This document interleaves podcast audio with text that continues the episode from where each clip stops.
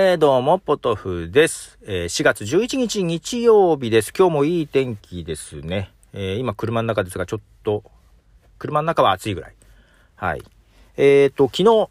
は、行ってきましたよ、サウナ。はい。まあ、それまでもね、サウナ室みたいなとこ入ったことはあるけど、なんだろう、この暑さ我慢比べみたいなやつみたいなのがね あったんですが、えー、まあ、昨今のサウナブーム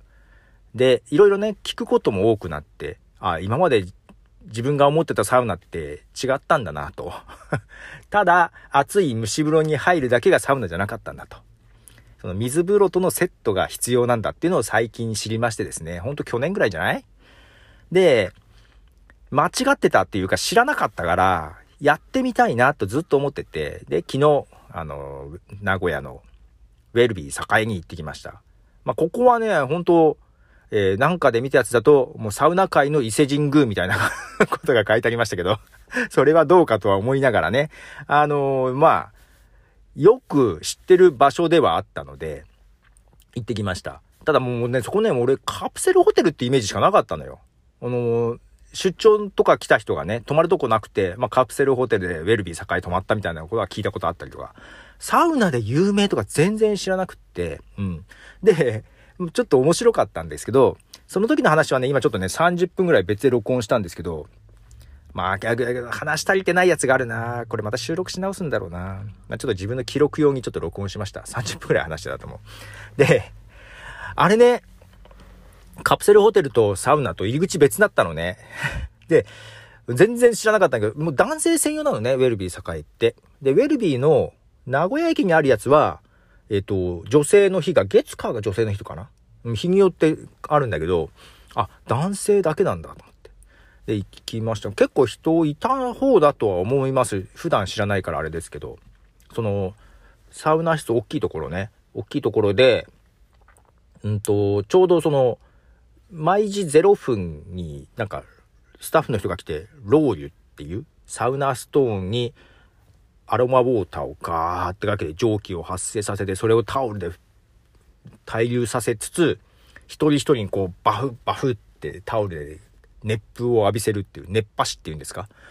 をやってくれるのがあって、ちょうどね、それに体験できたんで、あのー、ああ、良かったんですけど、あ、これねっていうのが。で、えっ、ー、と、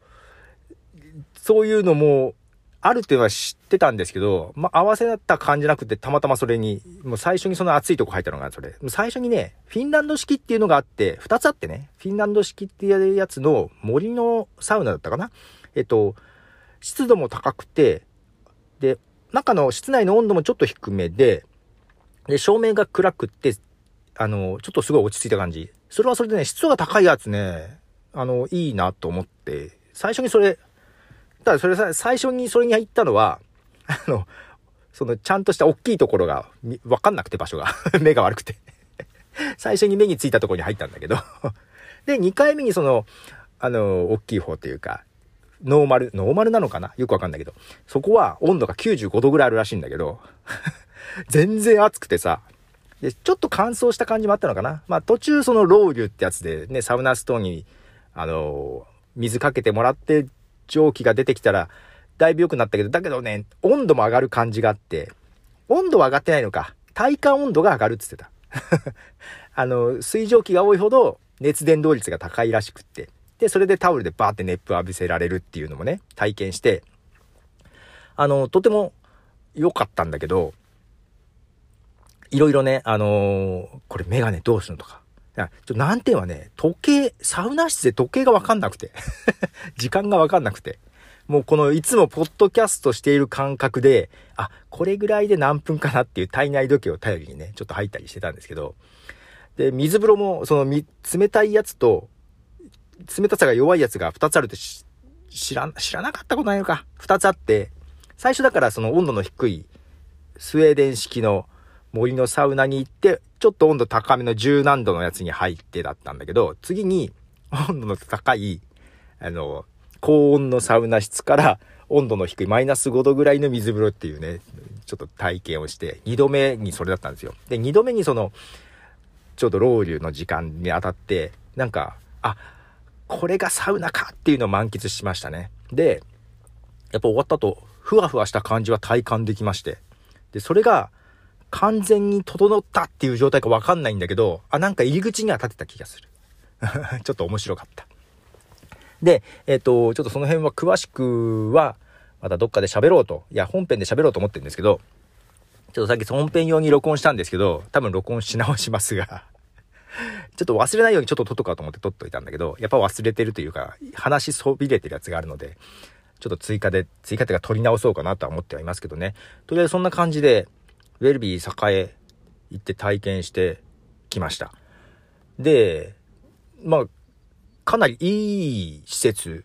ということらしいんで、まあ、これがベースになっていいものかどうかっていうのはあるんですけど、で、あの、近くにね、うちの、自分の家から、車で10分ぐらいのところ、まあ、あのー、電車で行くと帰って遠くて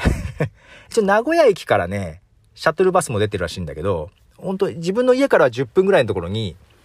キャナルリゾートっていうところがあるのね、施設が。これが、あ、いわゆる大衆浴場っていうか、あの、温、温泉？温泉っていうのかな？そういうリゾート的なコンセプトで、なんか南の島的なさ、オブジェみたいな、なんか結構派手な感じ。で、いわゆるお風呂があって、そこにサウナもあるのよ。うん。で、あと岩盤浴とかも結構あるみたいなんだけど、岩盤浴は別料金だったかな？うん。で、そこにもサウナあるのは知ってたの。で、うちのものからはさ、そこに行けばいいじゃんって言われてたの。けど、いや、なんかいろんな人に聞くと、ウェルビー栄とか勧められるから、まずそこ行きたいと思って。で、ウェルビー行ってきたんだけど、で、帰ってきて、ああ、サウナこういうものかと思って。で、ああ、もう一回行ってもこれいいかなって思うか、また行きたいかなって思うか、どっちかなと思ったんだけど、また行きたいになってて、ああ、で、他にどういうところがあるのかなってちょっと興味を持ってさ、調べてたら、あ、そうだ、キャナルリゾートってとこにもあったなと思って調べたら、評判がいいのよ。思ったより。あれ、ここちゃんとしてるんだと思って。こう、なんかね、カタカナでサウナ行きたいっていうサイトがあるのね。いろいろ見てると面白いんだけど、あの、サウナの温度と水風呂の温度とかもちゃんと全部書いてあって、すごいと思って。それでも評価が高かったのよ。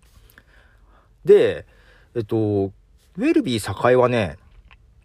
1時間1100円 ?2 時間1650円 ?3 時間2000円だったかなで、フリータイムだと3300円とかいう料金体系だったのね。で、まあ最初に申請じゃなくって帰る時に生産してくれる感じで。で、昨日2時間ぐらいいたのかな ?1650 円と飲み物買って、えっ、ー、と、1800円ぐらいだったんですよ。で、キャナルリゾートが、なんか時間書いてないから時間制限ないと思うんだけど、入園料入船料が平日700円、土日800円なんですよ。800円なんですよ。安くないですか？で、温度も、そのウェルビー栄と同じぐらい95度？サウナ室？とかだったから、水風呂も、まあまあ低かったんじゃないかな。あれ？これってもしかしたら、どうなんだろうと思って。そのロウリュとかはあるかわかんない。あ、なんかあるようなことこの書いてあったなそれに当たるかどうかわかんないけど、えー、昨日行ってきましたが、えー、本日、今から キャナルリゾートに、えー、行ってみようかと思っています。ハマってんじゃんみたいな感じだけど。いや、なんかね、なんかちょっと興味持ちました。一回行って余計興味を持ちました。なので、ちょっと行ってみようと思います。ちょっと違いを見てこようと。安いし。安くてよけりゃこっちでいいじゃんってなんじゃん。ということでですね、今からおかわり行ってきます。では、おどうでした。じゃあね